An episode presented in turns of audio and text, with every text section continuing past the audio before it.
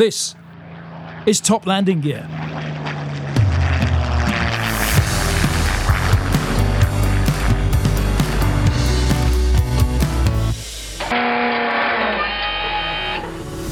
Hello and welcome to Top Landing Gear, Series 3, Lockdown 3. That's a series per lockdown, so here's to many more. And may I wish you a belated Happy New Year. I say New Year, I say happy.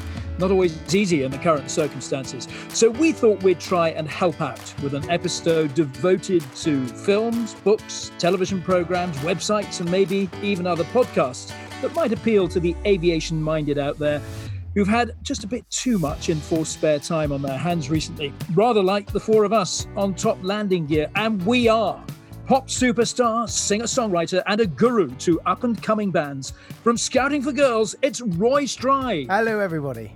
Hello, Roy. Uh, there's our pilot, currently with the airlines, formerly with the RAF, where he was on helicopters. Less of a guru, more a gorilla. James Cartner. Hello, Rob. Hello, James. And next, someone who, on his own agricultural fencing website, is described as a bear of a man, more grizzly than polar. It's my brother, Jez Curling. Grrr. Convincing. And finally, Jez's brother, broadcaster, actor, uh, more of a sleek stallion than a bear or a gorilla. It's me, Rob Curling. Hello, everybody. It's it's great to be talking again, Yes, hello. Yes, it is. isn't it? Lovely. It's been brilliant. Now, just very quickly before we go on, I know it was a long time ago, but um, how was how was Christmas? Because I gave you each some very special presents. Jez and uh, James, you had little mo- aeroplane models to make. I bet they're still in their boxes. Roy, I gave you the DVD of those magnificent men in their flying machines. I bet that hasn't seen the light of day. Come on, be honest. I did try and play it, but we don't have a DVD player that works at the moment. Tell me you did. Oh, I see. Oh, yeah, okay. but uh, I, I I need to dig it out. So I I have I've been meaning to watch it. I did spend most of Christmas Day Yes. trying to find a dark cupboard to put that Chinook in, where it has been shoved under a load of other stuff and will stay forevermore. Well, there's gratitude for you. And Jez, what And I Daily can't Mail remember you ever giving me anything. Sorry, Buzz. What was that? It's a Daily Mail Air Race Harrier. Come on. I've no idea where it is. I'll, have to, I'll dig it out. That was a really good Try and make it That was for next present. year's. Yeah, we all wanted that one. Yeah. Sorry, mate. Thanks, Okay. though. Really kind of you. No, I got not I got the all. crappy DVD. You may as well give me a VHS. Oh, Not blimey, as this, bad as look it- at this. Not as bad as a What- though, is it? Well, what did I get from us? What did I get? Nothing. What did I get from you guys? Joy. Absolutely. The joy of seeing our faces smiling James. back at you. James, let's move on into the new year. I want to ask you what your favorite news item has been so far this year. Favourite news item? Yeah. There have been so many. Um, There's one in particular I'm thinking of involving a Chinook. I'm now. I'm. I am never one to uh, kick a kick a fleet when it's down. I believe Chinook did get stuck in a field, uh, and I think that's a very you know it, it's one of those things that just happens. And um, there was no sniggering, there was no laughing, there was no ridicule. Just some guys stuck in a field, and they had to get a crane to take it out. So Stuck in the mud, wasn't Your it? Facebook Was- page would say somewhat differently to that, James. no, no, that was all banter, um, but ironic. Ironic banter. yes. So Funny it looked like it looked like I was reveling in the fact that they'd had um, a few mishaps, but actually I was really feeling for them. Yeah, because the very same thing had happened to you, of course, in your Puma when you accidentally closed the throttles at height. Yeah, mine was landing in a my, my, my fell Puma was stuck in a field more with the blades stuck into the mud on its Yeah. side. But apart from that, it was uh, a similar. I think it was a similar field. Um, yeah. Roy, just, just tell us what's your idea for this podcast exactly? Well, I thought just as we everyone was locked down, the idea would be uh, to say hello to everybody, explain that series three is coming as soon as I've got round to going through all the interviews which we did from Lincoln, which should be in the next uh, next month. I think we'll, as we come out of lockdown, Top Landing Gear three will uh, come out of the hangar. Uh, but I just thought it would be good to give some other aviation fans uh, some film, book, TV, web reviews uh, about things which maybe they've, you know, maybe some slightly left of field things for them to do. in the last the last dying weeks of lockdown. Don't say dying. well, We're all Or getting the jab now. or There is hope. lockdown. Yeah, right. Brilliant idea. So, listen, we'll have some recommendations for you in a moment, but we'll also. Rob, sorry, Rob, Rob, sorry, Yeah, to, yeah. sorry to interrupt. No, Speaking of the jabs, you must Yeah. have had the jab by now, have you? Well, I know what you're getting at, James. Uh, what? Because I'm in that age category, 80 plus. That, I think everyone over 80's now had it, haven't they? including Yeah. Rob. Yeah, and actually, James, I want to tell you, I have had the jab.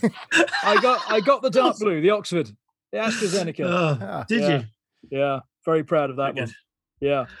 Um, yes, so we will, of course, amongst our, if you finish, James, our regular features, we will have Ask James, our chance to hear more from James. Can't wait for that.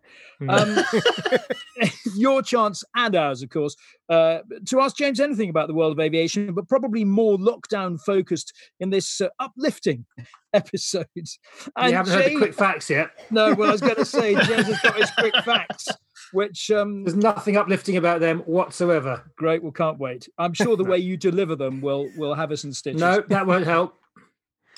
Well, I'll tell you what will help. Towards the end of this podcast, we will have the highlight of this and every podcast. The end. The The goodbyes. quiz. the quiz. We're going to have a quiz. So, just before we get going, we're recording this episode in mid February 2021, not long after the death of Captain Sir Tom Moore. So, we thought we'd like to dedicate this episode to his memory. He was such an inspiration to everybody, I think, and did it with great humor, dignity, and humility. Basically, everything the four of us lack. So, Sir Tom, this is for you, although I think you probably deserve an awful lot better. Yeah. Yeah. So here's to Well done, Sir Tom. Sir Tom. Mm. What what a man. James, eh, let's let's ask you some questions then about COVID and how it's been affecting the aviation industry, how it's looking going forward. It, it, it's all pretty bleak at the moment, isn't it? I think bleak is a is a is one way, word of you could use, um, and a lot of words that are even worse than that could also be used. It, it's a very trying time for the aviation industry, uh, particularly with restrictions coming on um, quarantine now, the enforced hotel quarantine, which from whatever countries you're coming in, uh, which require that, adds at least seventeen hundred quid to your to your bill, and ten days in a in a hotel somewhere. Hmm. Uh, so that's not helping. Um, I believe uh, earlier today, uh, the um, the leader of the Scottish Parliament uh, said something about you might be able to book a staycation this summer, but don't think about going abroad, Hmm. Which isn't really what we want to hear in the industry. And um, there have been murmurings from Downing Street as well about not bothering to book a, a summer holiday, um, which is all again, it's not going to help us out. Um, but the the vaccine thing, the slow, th- there is hopefully we're at the at least the the beginning of the end Yeah. now, Yeah. uh, and we can see some something to aim for. But it's it's, it's a tough time, and there is not a lot of um, of flying going on. Certainly not in my life, and um, just passengers aren't going anywhere. And and Easter's coming up. That that would obviously have been a a hope that we could get something by that. That's I don't think that's going to happen. The hope is that by mid to late summer, things will start moving on the holiday front and the international front. When Jim, did you would, last? you, would you say it's looking bleaker now than it was this time last year? I think it's because we've weathered it for so long now, and there's no obvious um, corner coming. It's looking a bit bleak now, and, and there, seem to be fewer people flying now than there were during the certainly towards the end of the last lock or lockdown one.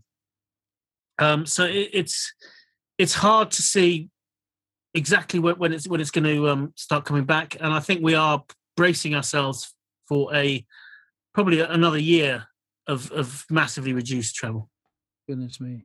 Of course, what, one of the knock on effects of having fewer passenger flights, I think it's now becoming clearer to people who didn't realize this, is the amount of freight and cargo that will be carried on passenger flights there aren't those flights now. Mhm. You know, not nearly so numerous. So Yeah. a lot of freight isn't now making its its way around the world. Yeah, well, that is you're absolutely right there. Uh, but what some airlines are doing is they're putting on a lot more dedicated freight flights. So some routes that were used for passengers are now being used purely for freight, and even some companies have uh, taken the seats out of their aircraft, and they are flying pure freighters, um.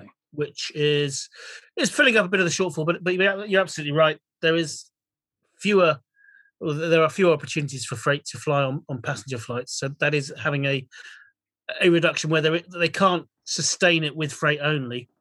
Mm. Um, so there will be yeah an, ine- inevitable knock on. When Yeah. when did you last fly, James?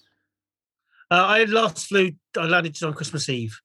Oh my god, that's Um, your I don't- last flight.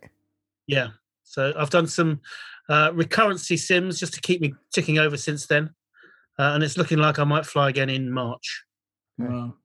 Jim, that brings me on to another thing that I was reading about is the increase in incidents due to rustiness. and this is in com- on commercial flights, such as one example, forgetting to switch on the de-icer and some potentially slightly more serious things as well, uh, which I really don't understand because you have a checklist. So surely if you have a checklist, all these things get looked at, don't they? You, do absolutely, and um, I, from what I know, I've heard of nothing serious that's that, that's happened. Uh, but that there are, it, it's it's like if you if you're not used to driving your car, uh, and you come in and, and it just takes that little bit longer to get yourself um, reacquainted with where all the positions of the switches are, and certain things in in scans are missed, but then they're they're normally tidied up by the checklist. So where you would do an item and then check it with a checklist, people are forgetting to do those little items first, and they're they're all being swept up um, more than they were. So th- I think there is a rustiness. People are not flying when you're used to flying, you know, every day um, for for for a month.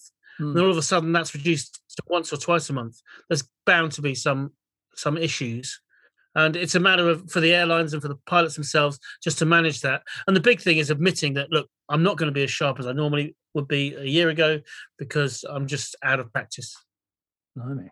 But presumably the sim sessions should reduce that. Yeah, so the sim sessions are there to make sure we are going through it, and, and it's amazing. I, I did a, a recurrency sim recently, and, and it just takes a while just to get your, your head back in that space and and, and thinking in three D and, and putting an aircraft where it wants to. Nothing dangerous is happening, um, from what I I understand, but it's just getting yourself to do to mm, uh, do things in the most efficient manner. And there have been instances you've heard of, of aircraft that have been in storage for a not that long a period, and you suddenly find the pitot head isn't working, which of course reduces your airspeed on the airspeed indicator because there are insect nest, insects nested in it. I mean, it also it sounds incredibly basic. I thought you cover those over with whatever. Yeah, normally uh, when aircraft are in storage, that, that sort of thing is covered. Uh, and, uh, but insects in pitot heads has happened whether the aircraft have been in storage or not. It only takes an overnight uh, to get a, a, a nest in a, in a pitot head. So it does happen from time to time. It's rare. Uh, but yes, this is the other thing we have to think that the aircraft are being maintained while they're in storage, but they're not being used. So Mm. it's just everybody is taking that extra bit care. And so things are happening a lot more slowly than they would normally because everyone is, is taking those those extra m- minutes or Mm. even hours just to make sure the aircraft is completely ready to go. Um, I- I don't think it's dangerous, but it's it's just something that everyone's watching. Yeah, but the longer an aircraft is out of um, use, uh, does it become more expensive and more difficult to get it back in to uh, an airworthy state? As far as expense is concerned, it's uh, that that can depend on a number of things. Often, the lease um, part of the lease agreement is that an aircraft has to be flown so many hours every month, uh, and so if you're not flying it that that often, you have to pay penalties, which does sound a little bit weird. You think you'd be um, uh, there'd be a bonus for not using it, but it actually works the other the other way in aircraft sometimes. So if, Why is that? That's I, I don't understand why it's that just just be. to make sure that the aircraft don't just sit there because aircraft sitting on the ground, but they're not they're built for constant use, um, because it's such a sort of uh, asset rich industry, you try and use your assets all the time, and when they're not being used constantly, that that then leads to to degradation. So, um, and, and if you're not using an aircraft, you have to service it anyway. So there are there are standard servicing um, periods. Say has to have something done every three weeks, has to have oil changed every two days, that that sort of thing.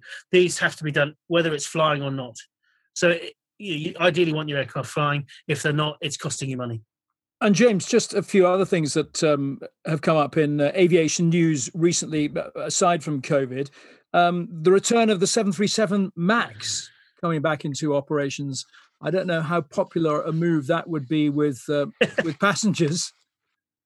Well, I, I, think they've they've supposedly, uh, apparently, have, have lined out all the bugs and the issues that it had, which caused those two horrific crashes. Uh, supposedly, cannot happen again. Mm. Um, for for for, the, for those for those reasons. Anyway, so it is that they, they've taken it to a standard where where the the issues it has to have a a dual signal from the uh, uh, trim runaway to even get that procedure going in the first place. When before it was an option just to have one one uh, signal or, or, a dual signal, and most people went for the cheaper option. So that has been recovered. They have changed the uh, logic in the uh, in the computer circuits, which how it deals itself with that sort of uh, trim runaway, uh, and they've retrained the crews and highlighted it to, to all the crews. So I think that particular part of it should be uh, ironed out, and it's as safe as any uh, 737 now. Jim, was the um, was the final in the sort of final analysis of, of those accidents? Was it all software, or was it a combination of it's probably being a bit contentious, but was there some pilot error? Not not through error intentionally, uh, but but because there was yeah. poor training or the system had changed beyond. So the the, the system on this um, 737 Max compared to the the older the NG as it's called, uh, it looked exactly the same, and the uh, checklist said to deal with that problem in the same way. However, there were differences um, which so it had a lot. It could bite a lot harder if you didn't follow everything exactly to uh, the, the, the new instructions to the letter. And I don't think everyone was aware that there were new instructions. So while I wouldn't say it was pilot error, that there was a pilot aspect to um, to possibly to some of those, but it, it wasn't. I think they thought they were doing the right thing. So in isolation, none of those things may have caused a problem, but with all those factors brought together, that was where. Yeah, I, I think. I mean, I think what it did is it is it gave the pilots an incredibly difficult situation to deal with. You basically had almost full nose down trim, so that the the aircraft had trimmed itself, so it was trying to push the nose forward, um, and the pilots were pulling back. Once you isolate the um, the system, it should then release that um, that force, but it either wasn't, or they then they were happy. They re-engaged the system and they pushed them straight back down again. Um, so I, I, think the um, the jury is still out exactly on, on the on the, the, the final cause, but it's looking those one of those two issues. James, British Airways tweeted uh, quite recently about a new green fuel that they'll be trying out from 2022. Do you know much about this? Yeah, I had a look into this. Um, this is they've teamed up with an American company whose name I can't quite remember at the moment, who are producing ethanol from uh, basically it's the leftover products of crops, so straw and chaff, um, which is means that we're not we're not planting particular um, we're not planting crops for the production of al- of the alcohol, which is a good thing and they're using the waste products to, to make the uh, uh, the jet fuel. So it's um, it seems like a good thing. It could be, you know, a, a, certainly I think it can reduce carbon um, emissions by seventy percent, which is obviously a great thing. There are some people saying, well, you shouldn't be flying anyway, um, and that's the way to deal with um, aviation pollution rather than uh, changing the, the, the fuel source. But I think if if this is a um, if this works, and it looks like it, it should do, it's a very positive step because it doesn't require new planting of, uh, or it doesn't require sacrificing food crops. It's a byproduct. Um, so it should be it should be a good thing. Would you need? Well, here's a, here's a little stat for you, which isn't oh. actually in my uh, my quick facts because it's not really relevant. But um, globally, in 2019, before the pandemic, the airline industry produced 915 million tons of CO2. So anything that can be done to reduce Wow. it is a good thing. However, humans in general produce 43 billion tons of CO2. So um, there is Well, a each. uh, yeah, well, James certainly, yeah, uh, Wow. yeah. So there's a there's a there's a conversation to be had there, I guess, isn't there? Well, There Jez, is. as you've given us a, a quick fact, do you want to move on and give us your quick facts for this lockdown special? Well, I, yeah, I'm really happy to. Now, if you were feeling in any way pleased to hear the return of Top Landing Gear, looking forward to being hopefully entertained, this is going to change it all. There's, there's nothing, there's nothing particularly uplifting about these facts, but they are kind of relevant. And once we've done them, we only have to do them once. We can move on and talk about something else. So here are some lockdown um, quick facts for Top Landing Gear. So um, I thought it'd be interesting to see what effect the pandemic had had on the aviation industry um, around the world. So, so here's some some stats for you. Uh, the number of commercial flights globally, like Jimbo's waist measurement, soared steadily from the early 2000s until 2020, with around 39 million flights a year. Uh, but since the pandemic, this figure, like one of James's landing approaches, plummeted to just 16 Plummeted. To what? To how Uh, many million? 16 million From- from, from 39 million Wow. over the course of a year. And that's the figures I've, I've sort of dredged up from probably November or December. That's just my wife not going on holidays. yeah, that's top land. Uh, that's uh, Scouting for Girls, not touring. yes. Uh, oh, and and here we go. In terms of passengers, this is a 60% drop in fare paying customers. In terms of passengers, this means a 60% drop in fare paying customers uh, from 2.8 billion to 1.8 billion in 2020. And all this means that airlines are burning less fuel or fewer gallons, if you prefer. Uh, fuel consumption has increased every year since 2009 to a whopping jimbo sized 96 billion gallons. This is not just an abuse sort of hour. This Yeah, is well, facts. These are facts combined with abuse, and this, I'm about to be nice now. Uh, because the pandemic saw fuel consumption shrink like Roy did after he gave up the booze last summer to a svelte 51 billion gallons in 2020. So that's 45 billion gallons less fuel burned. Uh, the pandemic, of course, has had a devastating impact on airlines, and I managed to find 15 airlines that have gone bust in 2020, including, for a while anyway, South African Airways, uh, German Airways, and of course our own Flybe. Although some of these businesses have been rescued by governments or bought out by other companies. And so, what are the aircraft? Um, from what I can establish, there were about 17,000 aircraft grounded and in storage at the peak of the pandemic last year. And to this can be added permanent retirements uh, from many, but not all, of the fleets of older aircraft, such as Boeing 757s, 767s, MD 88s, um, Airbus A340s and A380s, and of course the mighty 747. And according to the Air Transport uh, Action Group, worldwide, 88 million jobs are supported by the, avi- uh, the aviation industry. And their research shows that half of these jobs uh, could be lost as a result of coronavirus, uh, with them not really coming back uh, for another five or six years.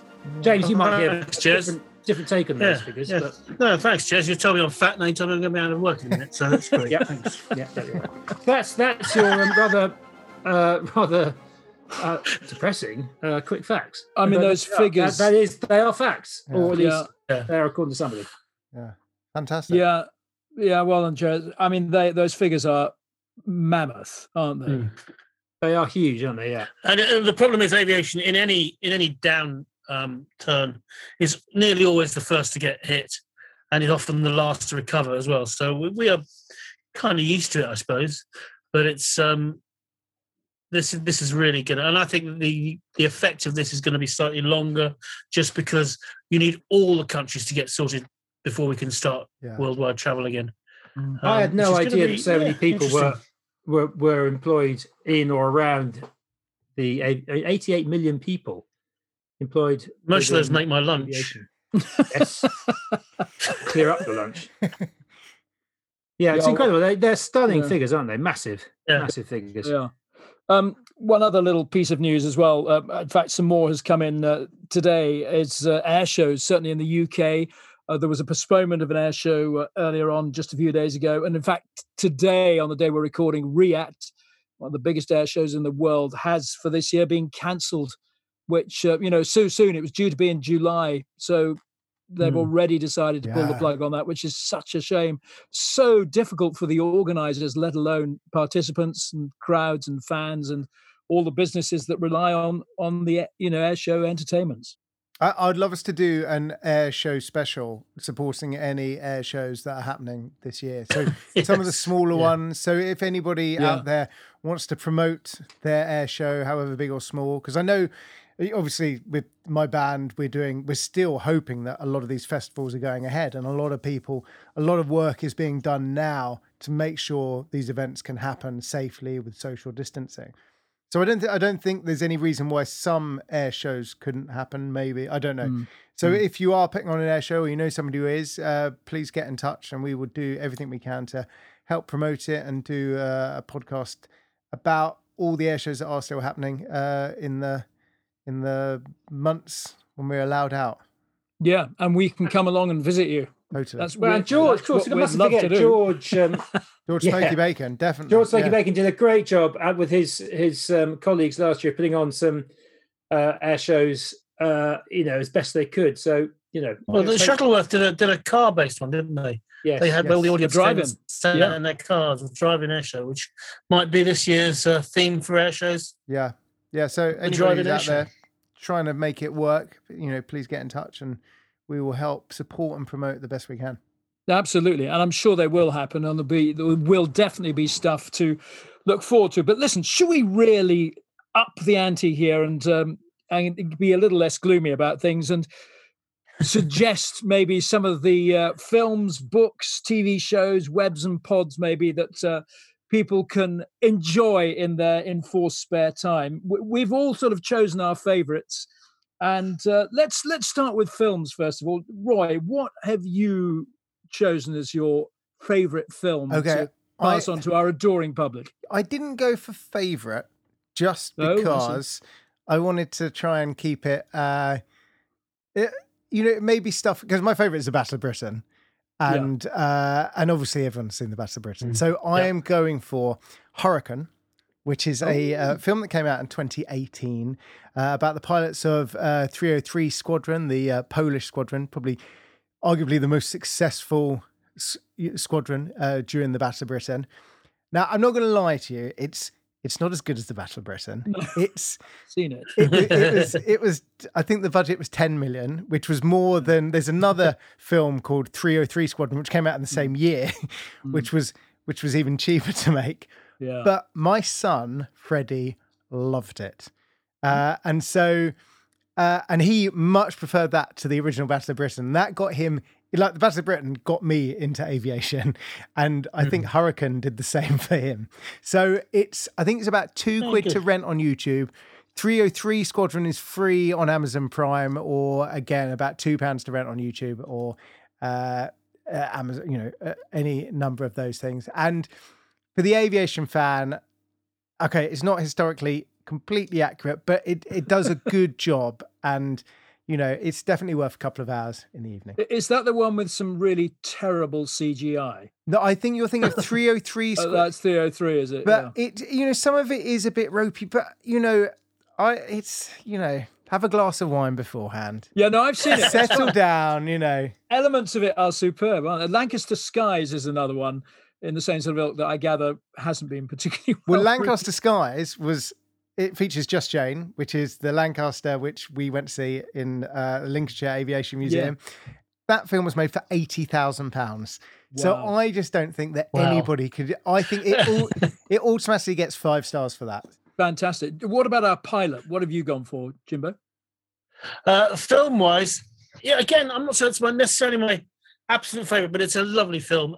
Um, and it was very when I was going through my early RAF training, I watched it with a mate who was working in the city at the time, and he sort of said, "God, that's what you do for your job. You're so lucky," uh, and it sort of made me think, yeah. So, and it, the, the film is Air America, um, which is Robert Downey Jr.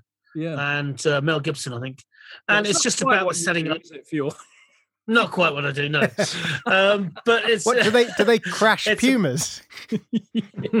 they crash everything. They cut that bit for the Uh, film. but It's, it's too it's boring. a, it's about the setting up of um, the CIA's uh, own little airline, which they use to get people in and out of different places and move cargo. And it's it's it's a fascinating story. It's a really good story, and there's some lovely aviation shots in it. Um, and the, the, the I think one of the highlights is when they one of the guys is a little bit hungover, um, and so they wake him up by tying his legs to the strop of a helicopter and dangling him um, through bush uh, for about an hour. And- so, and uh, did yeah, uh, g- Yeah. give it a- give it a watch Uh, Amazing. uh, every week. Great recommendation. Yeah, that's a cracker. Uh, Jez, what about you? I think I can probably guess. Well, I've got I've got three. As usual, I can't narrow it down, No. Um, and they're all pretty obvious, really. um, so I, I have to say, you know, given that we're trying to raise the, everyone's spirits after my rather depressing quick facts. It's only the way you read them that makes them depressing. Uh, yeah, I, I know, I know. I don't even know why I'm on this pod. I'm, I'm really wasting no, space. again, that's Yeah. another Um, question we've all asked. Carry yeah, on. Well, yeah, well, we know the answer. Save that on for the, save that on for the quiz. okay. Uh, so yeah, uh, let's see if I can get the answer right. Uh, so my favorite film, I think, probably has to be Airplane, uh, just because it Yeah. makes me laugh a lot, and I I Yeah. can't wait uh, to show it to my kids. I, I think they're probably old enough, but not sure they'll they'll get all the jokes. There's probably a couple of bits that I need to skip through, um, or and this is a, this is aviation, but it's not you know, it's space. So Apollo 13, which I love, I must have seen that 10 times. I think it's a Mm. brilliant film. And I should just thought another one, just because it's so beautifully filmed, was, uh, and we're waiting for its sister uh, uh, film to come out soon, Lancaster, was Spitfire, Oh, uh, which yes. Roy and I went to see, as Roy will testify, I blubbed through. I went to see in the cinema. I Um, was, I was with you. Oh, you came to that one? I Yeah, was- yeah. Yeah, you did. Oh, you all went. You all went to that one. It was the Dan I Buster I was went to with with you Roy. You you couldn't see us Yeah. because you were crying so much. I was Jez. the, through the, through the, the, the, my tear streaked face. So, airplane, Apollo 13, or Spitfire. Spitfire I'm is sure there are no, lots of better ones, but they're, they're my faves anyway. Spitfire is hmm. stunningly filmed. Yeah, absolutely beautiful. stunning. Uh, yeah, a bit like you, Jez. I've gone for an absolute obvious one, and and a few others. Uh, in terms of the few others, there's a uh, they're very old films, of course. One was the, the Sound Barrier, which was a fabulous. Oh, that's a good film. Yeah. a fantastic Mm. story, very much sort of based on on what was going on at De Havilland at the time, uh, and and the tragedies as as people tried to work out what was going on when you're pushing those limits. Mm. It's a brilliant, brilliant film, 1950s ish, uh, black and white, but it's it's got everything. It's fantastic and, and very much sort of fact based. There's another lovely film called Out of the Clouds. It's it's an Ealing film with my, uh, made by Michael Bulk and Basil Dearden, I think. It, it's sort of with BOAC strata cru- cruisers in it.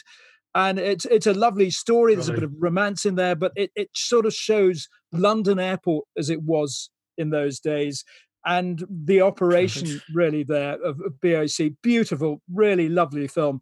But my favorite, I think, without a shadow of a doubt, almost my favorite of any film has to be those magnificent men in their flying machines. They're so utterly joyous. Um, everybody, Roy has got a spare DVD that he won't be watching, so yeah, get in Mm. touch with him. But I mean, so much of it, the, most of it was filmed with real aeroplanes. Most of them were beautifully uh, built replicas. There was actually one original aircraft, which I think was the Blackburn monoplane, which is in it. But pretty much everything else, like the Bristol box kite, there was a beautiful thing that James Fox, his character flew called an Antoinette 4.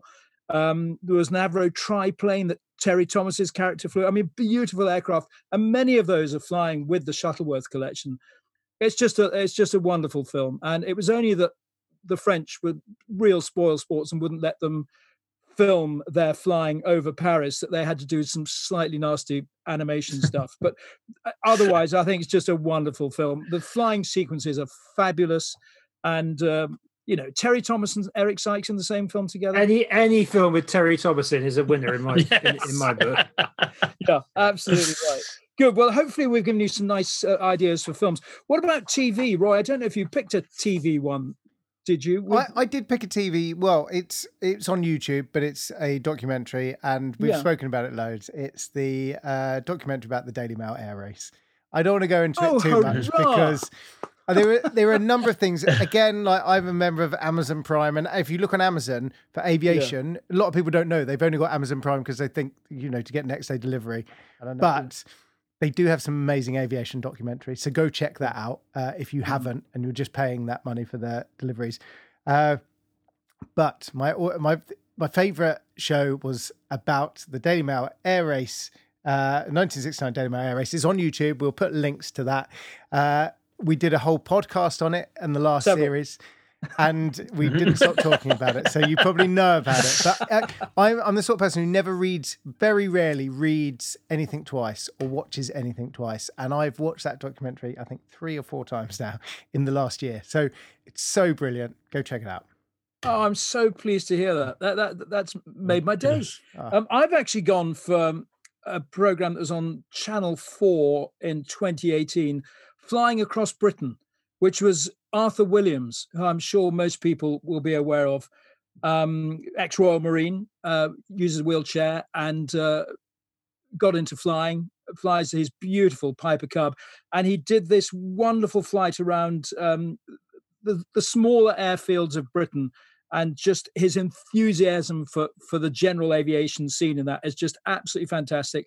The filming is absolutely beautiful as well. Lots of sort of aviation related stories. So i think it's a four part series. It was on channel 4 in 2018 i think you can also get that now uh, on amazon and just a couple of other uh, programs actually a couple of recent ones actually chitty flies again another channel 4 thing which tony Oh, hoskins yes, who's a good. great supporter o- of ours and who's also restoring a Spitfire. Uh, he was uh, played a huge part in that. It was a lovely, lovely, up, uplifting film and uh, or TV show. And I don't know how many people are old enough to remember. And some of these are still on YouTube. Do just seek them out to see what I grew up with. Whirlybirds, which was Oh yes. it was like the Adventures of Lassie, but with helicopters. It was a Bell 47, wasn't it? Yeah, it was. I think I, I think they were Bell 47. there was I actually when, when I when I learned to fly. yeah. When I learned to fly, there was an aircraft which was Golf Whiskey Whiskey Uniform Kilo, I think, which was one of the Whirlybirds. It was Really? based down in Goodwood when I was uh, learning to fly there, Oh, and uh, yeah, it was. I Yeah. thought you meant you I mean, I- learned to fly watching whirlybirds. Oh yeah, But it- yeah. It was an American, uh, sort of nineteen early nineteen sixties American thing. Uh, never enough air, air action in them ever. The other one that was very similar was Ripcord. Do you remember this? Where uh, there were, I think there were Cessna 172s and various different types of Cessna, and um, they always parachuted in to rescue people. Again, it was like Skippy or Flipper, but with airplanes and, and parachutists instead of a kangaroo or a dolphin.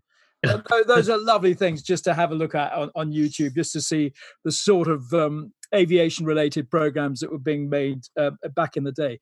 Uh, Jess, what about you? I, well, again, I think I can guess where you go with your favorite aviation. Well, well, well.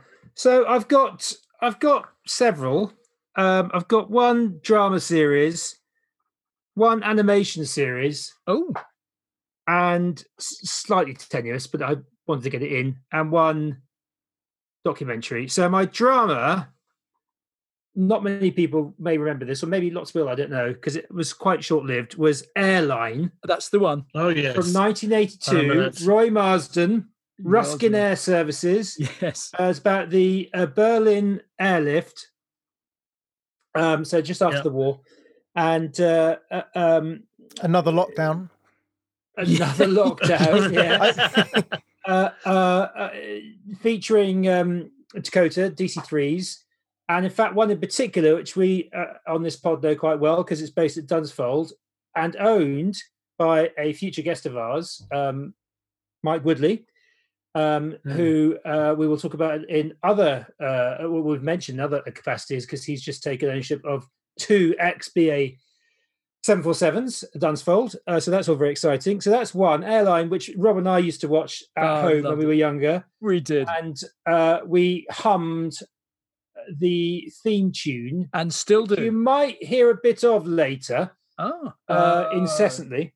Yeah, good. Good. Um, well done. the, the, the documentary um this was i mean there are billions of documentaries on on uh, but i i had to go for black buck operation black buck which is the channel 4 doc on obviously the vulcan raid on the falklands and then i've just thought of this actually it's a bit tenuous but it kind of is aviation thunderbirds yes. which i think was possibly my all-time favorite thing ever when i was growing up and I watched the series probably on their third or fourth repeat.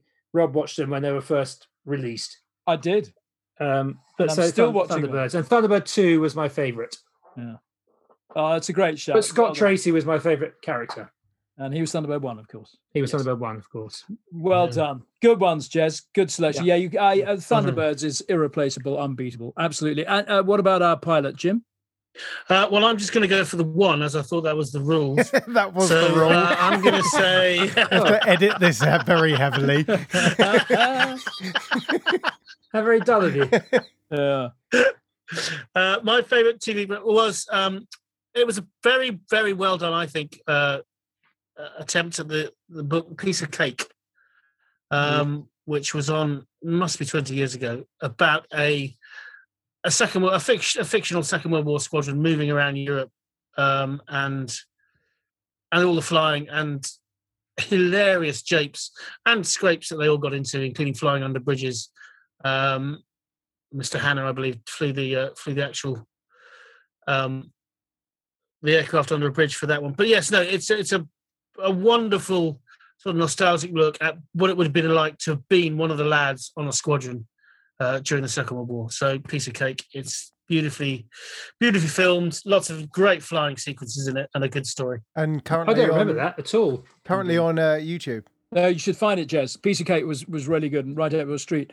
Moving on to books, um, I will get to my favorite book in a minute, but I really think we must flag up this book, which I ordered for the Top Landing Gear Library, which I assemble in my own study, um, which is this lovely thing, Flying High in the Sunlit Silence, the aviation art of Jack Berry. He's this uh, the young kid Jack who who has aut- autism, mad on aeroplanes and he's done this book of the most of his favorite aircraft. The illustrations are absolutely breathtaking. They are real art. Beautifully done and he's got um, well-known pilots and people in you know involved in aviation to write an article about each of the aircraft in this stunning book uh, so please everyone do order it flying high in the sunlit silence it's absolutely beautiful all the proceeds go to jack's three favorite aviation related uh, charities. There are forces charities there as well.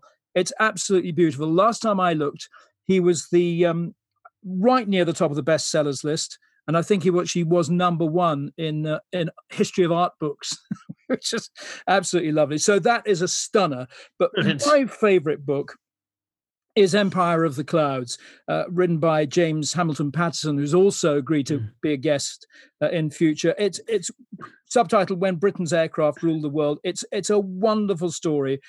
His own story about having been a plane spotter as a boy back in the fifties, when kind of Britain was really leading the way in in aviation, but then loses its way, its funding, its government support, the the TSR two debacle, the the Duncan Sandys white paper uh, when everything sort of just goes downhill and and we never have since got our place back at the top of the aviation ladder. I have to say alan pollock gets a mention in it he, he contributes to the book but also alan's story of flying through tower bridge is all there it's all very much part of that era when you know everyone was just getting fed up with the way the raf and the, the aviation industry in, in this country wa- was being treated. And what I love about James's writing, he is a beautiful writer. He's also a poet, and he writes with real passion. But there's anger in there. There's real anger about, about how could we lose our way quite so dramatically. So, Empire of the Clouds is is my favorite aviation book.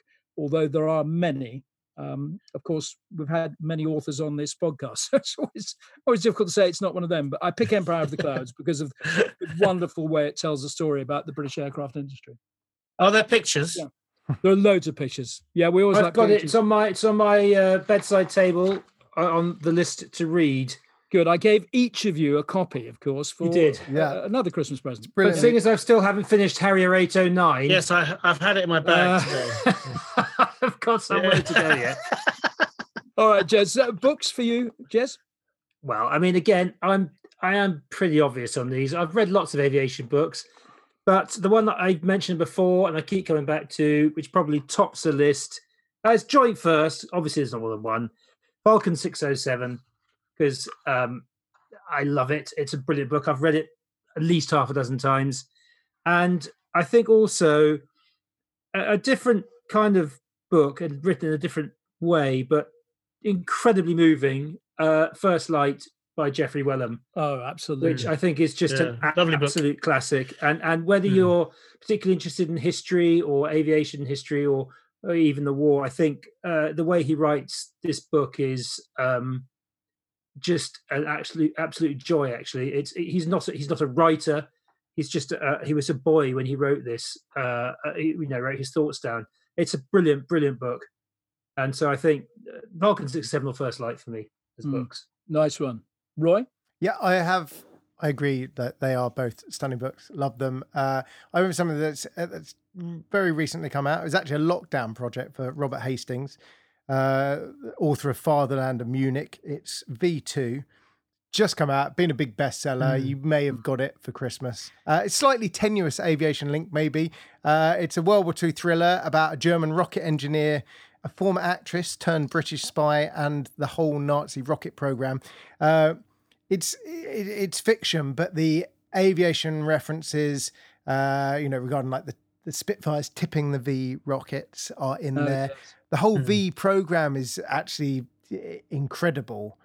It's super dark in terms of a lot of it was built on slave labor, but uh, you know, the, the engineers who who built this were you know they were aiming for the stars. That was their plan rather than to bomb people. Uh, but Well, they all got they all got nabbed afterwards, didn't they? By the Totally. Americans. yeah, by the way, and some Yes. I think Well, Wernher von Braun, famously, yeah. Mm. But uh, he's in the book. He's he's you know, and it was Robert Harris, not Robert Hastings. Just for anyone oh, who's. good. Sorry, yes, Robert Harris. Yeah. Uh, uh, uh, but but it's a great book. I read it It- after Christmas, same time as you, I think. And it- Totally. it's, it's excellent. It's just Yeah. a it's a brilliant read and uh, you know a real page turner and uh, and great fun. Talking about page turners, I have also been reading actually a, a couple of the books that uh, were written by um, Rolf Richardson. Oh really? Amazing. Like, yeah. Uh, Coffin Corner. I'm working my way through at the moment. They're great books. They're really good read. Loads of aviation stuff in there, and uh, you know they're fun, fun things. Um, you gave me one for Christmas, Bert, and I have yet to read it. It's on the list underneath the Harrier 809 and various others. I oh, yeah, yeah, Rhapsody in Blue, which I've still not finished. yeah, yeah. You know they're they're they're fun. Jimbo, what about you for your aviation Uh, books? My book was actually was a surprise to me because I read um first part of Roald Dahl's uh, autobiography Boy, Mm. which uh, I loved um, because I have connections to India, but I don't go on about them the way you go on about connections. Mine's to not a Malaya. connection. I mean, Um, but it's, I um, it's my very so- then got reading the, He's still talking about it. the second uh, book, Going Solo.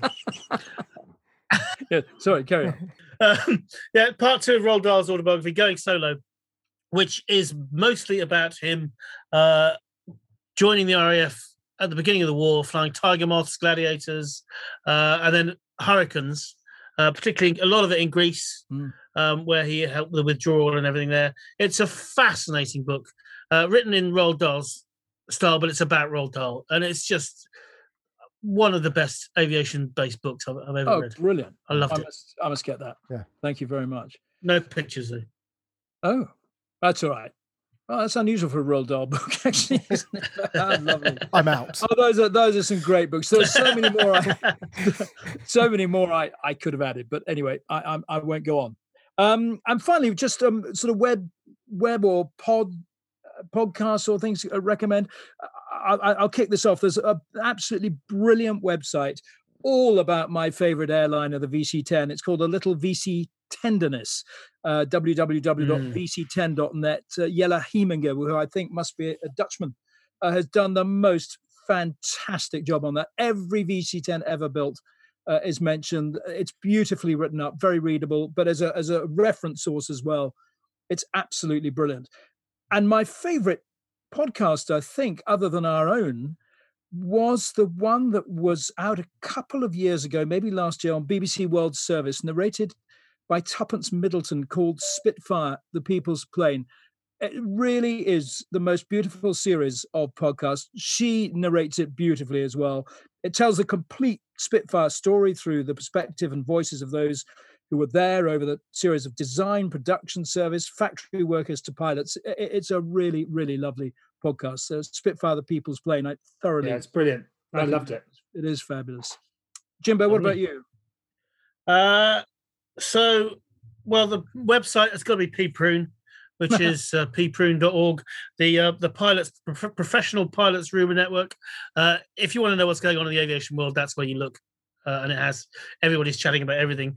Um, and podcast wise, I've kind of cheated and Mm. gone for a radio show, which I believe is available in podcast format, which is Cabin Pressure. Oh, good. Oh, Yeah, yeah. radio. Love Cabin Pressure.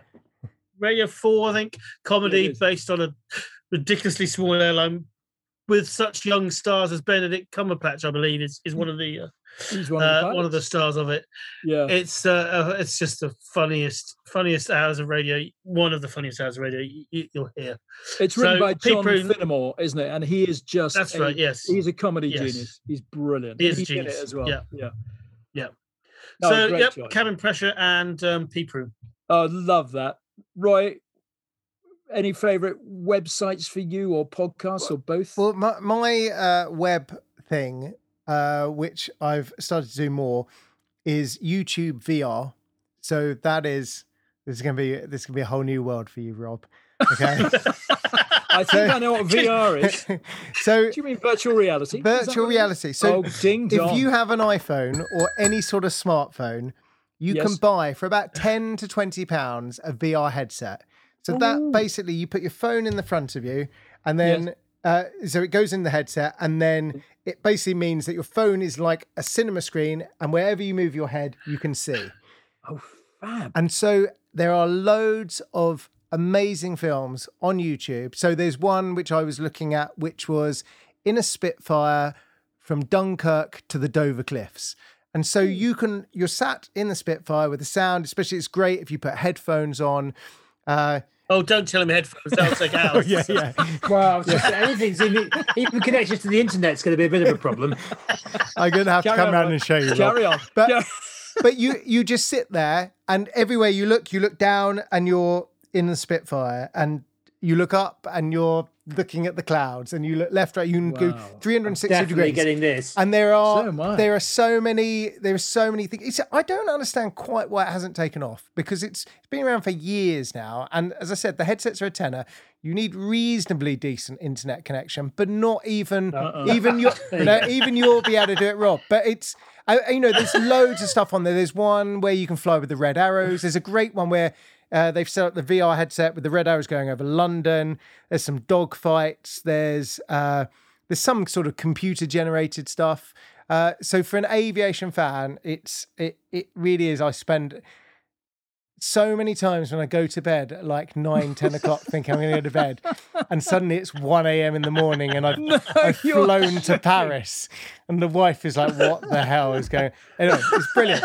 It's, it's about 10, 15 pounds. And we're going to put links to all these on Oh, uh, uh, on the On uh, on all the socials. oh, that's, that's just fine. brilliant. That's fantastic. Uh, just did you did, did you do yours? I can't remember. No, I haven't. I haven't yet, but I, I can Okay. if you like. Well, I'm, go- I'm going to add uh, the VR headset uh, to my, even though I've not seen it yet. And as it's my birthday next weekend, uh, next weekend, Hint. I'm going to oh add my that to goodness, so it is. Yes, just to remind you, Yeah. uh, I'm going to add that to my my uh, my birthday list. I think, but my my um sort of uh, web based stuff. So website, mainly because I've used it for my quick facts a lot. Let me guess. British Aerospace. I'm BAA out. systems. Yeah. So is it quite a dull The her- website then? it's quite dry, but it is absolutely fascinating. The heritage section of the BAE Systems website is brilliant, and it, it literally has almost every aircraft, um, obviously built by BAE or one of the, the companies they they sort of encompassed uh, ever, and it, it's fascinating. So that's great. And then um, podcast, obviously, as Rob said, that is now as again more space than um, than sort of uh, general aviation. Thirteen minutes to the moon, which Mm. was a brilliant podcast. There's two series presented by Kevin Fong, um, who actually uh, is a NHS doctor, but has done a lot of TV presenting and also worked for NASA for a while. Hmm.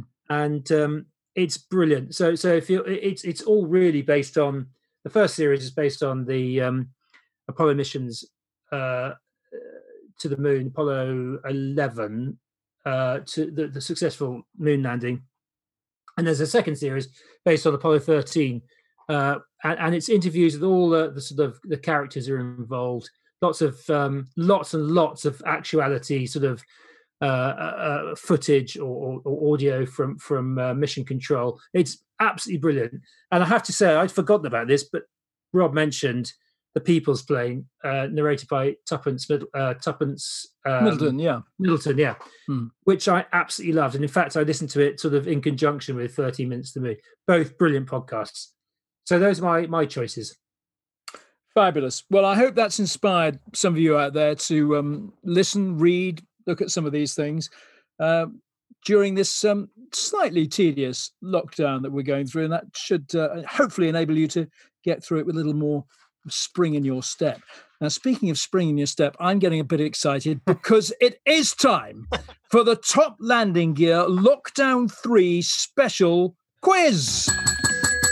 Doesn't your Zoom thing end in a minute, Roy? yeah, yeah. I think I'm running out of Zoom.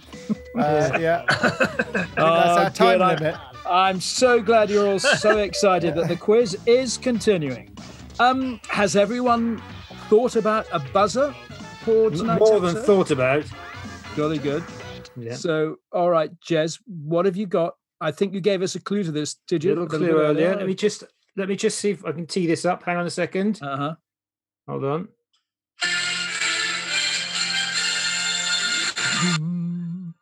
Love it. That is the theme tune to Airline by Tony Hatch, 1982.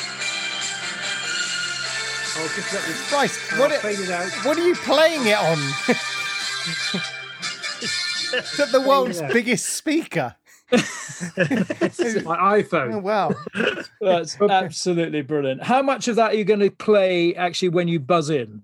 Just The the, whole thing. Don't worry. Yeah, You- I've got thir- I've got won't- you won't 35 get in. seconds of a three-minute soundtrack.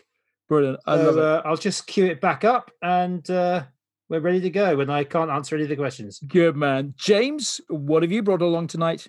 I'm, I'm a little bit more minim- minimalist. I'm going for uh, one of our cabin uh, chime call bells from the Boeing. Good. we love. Again, Did you get that? I mean, well, I mean, if you, I don't think you'll be winning tonight, Jim. I don't think you'll be answering many for questions. once, Mr. Yeah. Know-it-all isn't going to win. Yeah. 'cause he Although we. Right, have, we have gonna have yet to to hear Roy's buzzer, thing. which has often been a little wanting. No, I I was looking for the sound of lockdown, and I thought my sound of lockdown would be me doing the bloody washing up because that's all I seem to have done. I seem to be washing up while the dishwasher's on, and there's still other stuff to go anyway. Uh, but I didn't do that. I did during lockdown. One good thing that happened to my band is that BBC Lincoln did uh, a whole virtual. Uh, reproduction of one of our songs, getting everybody to Oh, I sing on love Zoom. this song. It was really good, and they got the Oh, BBC yes. Philharmonic in. Brilliant. So I've got like Yeah. a little bit of that. The BBC Philharmonic playing something that is written by Roy Stride. Oh, And even better, I'm not singing it.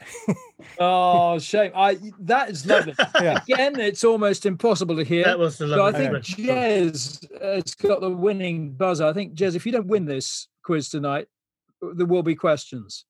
Well, there will be about the only questions because I'm bound not to, but there we go. Well, what we want is answers. Okay. So here we go. Are you all ready for question one? Yep. And this is all about aviation and entertainment, books, all that kind of stuff that we've just been talking about. Question one is a film question. Recreated in the film Aviator, starring Matt Damon as Howard Hughes, what was the name of the massive aircraft that Hughes designed and built? Ah, Yes, James.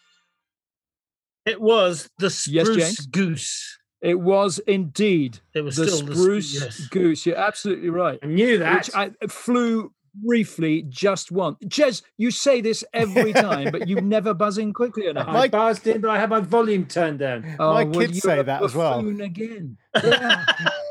James, do you by any chance know what the the proper name? That was the n- sort of nickname it was given. Do you know what it actually was called? I mean, you still get your Uh, it was a Hughes. It was a Hughes something, wasn't it? It was called the Hughes with a number after it. yeah, obviously, it was a Hughes H4 Hercules. There you It's go, the original Hercules. There you go. But you get your point for Spruce Goose. That's No, what I didn't was know looking for. Absolutely spot on. Okay, a book question. Are you ready with your buzzers, everybody? yeah. Question number two. Which legendary aviator wrote the book Wings on My Sleeve?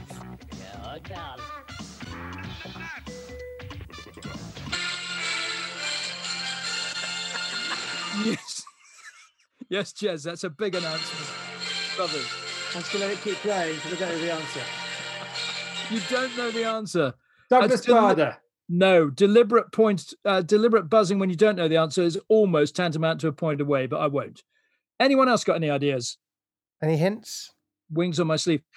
Well, um, It must he's have been flown Navy. more aircraft types than anybody Oh, else oh, wait, ever wait, in the entire world. Wait, wait. Oh, bloody, I'm recording. Ah! Buzzer. You've recorded Hang every on, I've lost buzzer, have you? buzzer.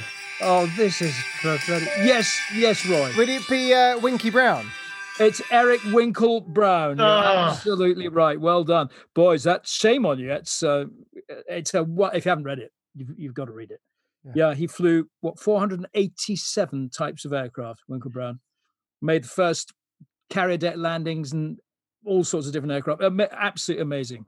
Okay, uh, so it's one to Roy, one to James. Jez yet to get off the mark, but question three might course. level the scores. It's a television question, Jez. Which American action series from the 1980s featured a Bell 222 helicopter in the title role? Yes, Roy. I think that was you. It is Airwolf. Hey! You're absolutely right. Wasn't even born in the 80s. Well done. Can you remember the Can you remember the name of the guy in it? The, Oh, the star of the show. no, no. It was Jan Michael Vincent. oh. and I think there's a shot at the beginning in the t- opening title sequence of him playing a cello. Uh, it's just bizarre. And for Yes, bonus, yeah. bonus, do you remember? Yeah, yeah, yeah. It was the holy point- trinity of those shows, wasn't it? There was there was Knight Rider, Airwolf, and Street Yes. Hawk. Yes, that's exactly right. And um, Roy, a, a little bonus: can you sing the theme tune, or can anyone else sing the theme tune? That'll do. I mean, that'll do. Yeah, Oh. that's That's that's that, that, but that's sorry. That's a very. I was. I would have sung exactly the same. It was sounded a lot Yeah. more out of tune. But you didn't. I think that was a loaded question. So Roy gets. I'll tell you what. That bonus will come into play if the scores are level at the end. Okay. All right. Okay. So after three questions, Roy is on two with an option for a third. Jez yet to score. James on one. Famous film quotes. Now you got to be quick on your buzzers with this one. In which film would you hear, "Son, your ego's writing checks your body can't cash"? Yes, Roy. Top Gun. Top Gun is the Yeah. right answer. Well done. It was said by um, Mavericks uh, CEO Stinger. Stinger. Yeah. We're looking forward to Top Gun 2 coming up, Oh, hopefully wait. this year. Can't aren't we? wait. Can't wait for that one. That is, also, if you've not done that, put the headphones on, crank it up, and watch that trailer because it's the most exciting five minutes of your life. Amazing Well, that that's that's not mentioned difficult. Top Gun as a uh, their favourite aviation. Oh, it film, was- actually. well, we would- weren't allowed to. I thought. I thought we Too weren't obvious. allowed to. We took the two banned ones with Top Gun and Battle Um, of Britain. And Dam Busters. Battle of Britain Yeah. Yeah. and Dam Busters. Okay, Yeah. fair the three, the three. Everyone's seen that. If you haven't seen that, then literally you shouldn't be listening to this podcast. Please carry on listening and, and watch it afterwards. Um, okay, so uh, yeah, Roy is racing away here. Three to Roy, one to James. Jez with the loudest buzzer, still to get off the mark. Right now, another film question. In the airport series of films, can you name the featured aircraft in each of the four films? I'll give you a point for each. I'll name the film, and then you need to buzz in with the aircraft. So let's start off with the original one from 1970. What was the featured aircraft in Airport? Jez. Boeing 707. Absolutely right. Well done. It was a Boeing 707 of Trans Global Airlines. George Kennedy, do you remember him? He was Joe Patroni. I think he featured in every single one of the airport films. The next one was Airport 75. Which aircraft featured in Airport 75? That Jez again. I'm guessing uh, that. 747. You're absolutely right, Jez. Oh. Jez, you are catching up. You've Oh. moved into second place ahead of James Cartner. But his, I'm not sure if James's buzzer is working. What's going on there? but not listening to it. Not listening. He didn't know. subtle- He did know the the answer.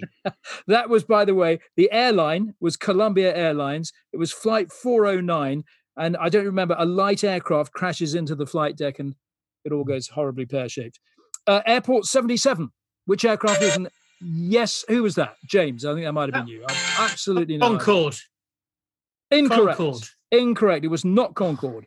Airport 77. Who remembers that? It was a hijacked aircraft which, which crashed in the. I'm trying my buzzer. Yes, Jera. DC8.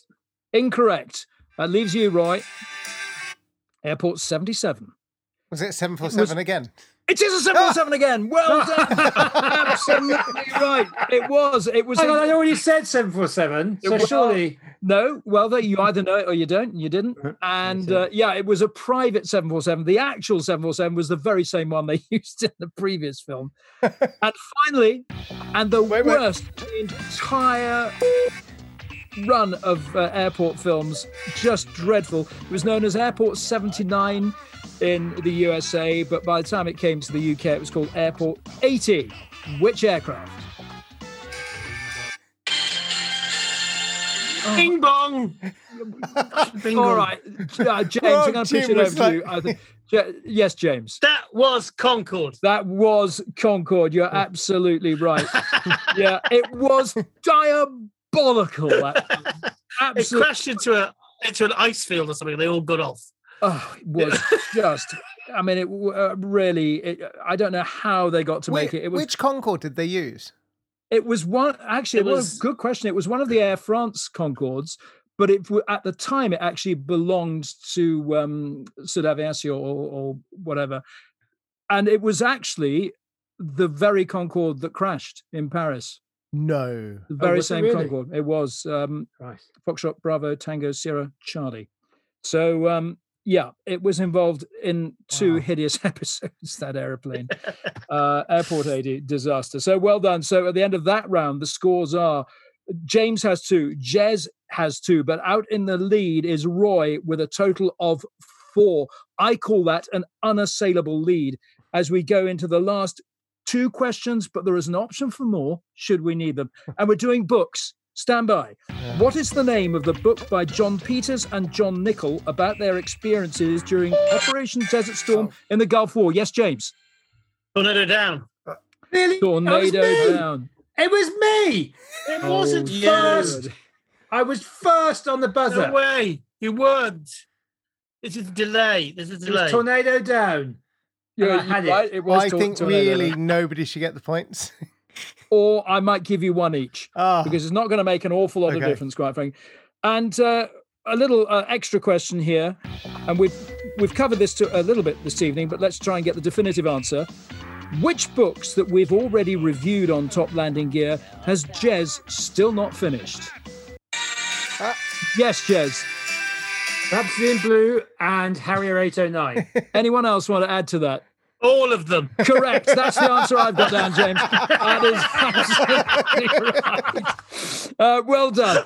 That's a brilliant quiz. You've all done really, Ah, you really, really well. So let's look at the final scores. Uh, bringing up the rear, an appalling performance. Couldn't even answer his own question correctly with three points. Jez, in, oh, we've got actually we've got a joint tied for first place on Oh. that final question with James and Roy on four each. But Roy did get the bonus for the Airwolf theme, so that bonus has come into play. Roy, You Uh, can't get. I can't ask a a singer safe point. to sing a It's- song as one of the clues. What about getting someone that to point, fly an that airplane point to a was building? banked. It was safe. He always had that point. That was made clear at the time. That if it was a tiebreak, that would Oh. win. So, Roy, you are our first winner of 2021. Many congratulations to you. I What a don't know what to quiz! say.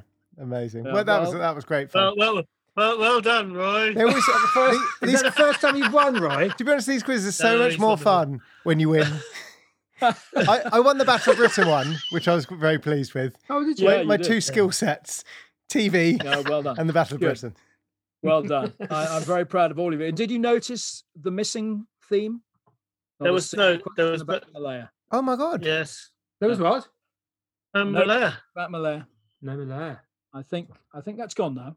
I think we've moved on. I don't believe I- that Really? for a second. Well, it will return, but it won't necessarily be in every. I think. I think. I think. Our, I think our fan needs it. Yeah. I think he'll he, he does. he'll like be it, upset if Especially no the Malayan one. the Well, Malayan ones. it We will- devastated. It will come back because obviously uh, during the Malayan emergency, 1948 61, um, there were many firsts and lasts in terms of uh, aircraft types. So, um, oh, it will reappear. Don't you worry. But it might not be in every single quiz. Mm. Well, guys, it, what a podcast! It's been great to get back on the air again. We've it's all been a little bit quiet, hasn't it? And um, lockdown has made things difficult for everybody. But um, we hope that this will help people get through the next few weeks, potentially months, with our suggestions. And I If have this is say, all you've got, I actually feel quite sorry. well, obviously, there's loads more too. There's loads That's all we've too. got. Yeah, it is. I have to say, also during our quiet time, we have received some really exciting invitations over the last couple of months to visit and record some podcasts as soon as lockdown allows. Can't say too much at this stage, but there might be a bit of flying involved. Yeah, absolutely perhaps upside amazing down. invitation. Oh, we really mm. have. And thanks to those people. So we're really looking forward to that.